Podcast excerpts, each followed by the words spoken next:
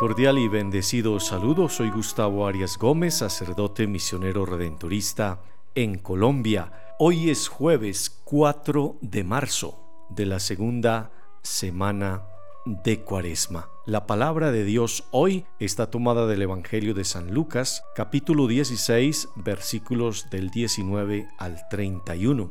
Dirigiéndose a los fariseos, les dijo Jesús esta parábola. Había una vez un hombre rico, que se vestía con gran lujo y elegancia, y diariamente se daba espléndidos banquetes. Y había un pobre que se llamaba Lázaro, y que se la pasaba tendido delante de la puerta del rico, cubierto de llagas, y deseando calmar el hambre con lo que caía de la mesa del rico, y hasta los perros se acercaban a lamerle las llagas. Sucedió pues que murió el pobre y los ángeles lo llevaron a disfrutar de la compañía de Abraham. También el rico murió y le hicieron sus funerales. Y cuando llegó al infierno, en medio de los tormentos, levantó la vista y divisó desde lejos a Abraham y a Lázaro en su compañía. Entonces gritó, Padre Abraham, ten compasión de mí y manda a Lázaro a que moje la punta del dedo en agua y venga a refrescarme la lengua, porque sufro horriblemente en estas llamas. Abraham le contestó, Hijo, recuerda que tus bienes los tuviste en vida cuando Lázaro solo tuvo males. Ahora él tiene aquí felicidad y tú tormentos. Además, nos separa un abismo tan grande que aunque quisiéramos, sería imposible pasar de una parte a la otra. El rico insistió, Padre, te ruego entonces que lo mandes a la casa de mi padre, a que amoneste a mis cinco hermanos, para que no vengan a parar ellos también a este lugar de tormentos. Abraham le respondió, Ya tienen a Moisés y a los profetas, que les hagan caso. Pero el rico insistió todavía, no, padre Abraham, pero si un muerto resucita y se les presenta, seguro que se arrepienten.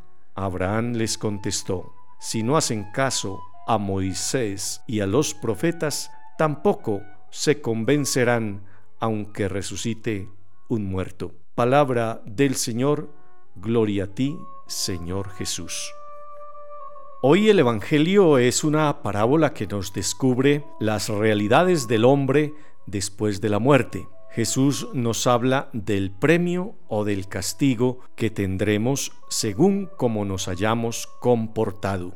El contraste entre el rico y el pobre es muy fuerte. El lujo y la indiferencia del rico, la situación patética de Lázaro con los perros que le lamen las úlceras, todo tiene un gran realismo que hace que entremos en escena. Podemos pensar, ¿dónde estaría yo si fuera uno de los dos protagonistas de la parábola? Nuestra sociedad constantemente nos recuerda que hemos de vivir bien, con confort y bienestar, gozando y sin preocupaciones, vivir para uno mismo, sin ocuparse de los demás o preocupándonos justo lo necesario para que la conciencia quede tranquila pero no por un sentido de justicia, amor o solidaridad. Hoy se nos presenta la necesidad de escuchar a Dios en esta vida, de convertirnos en ella y aprovechar el tiempo que Él nos concede.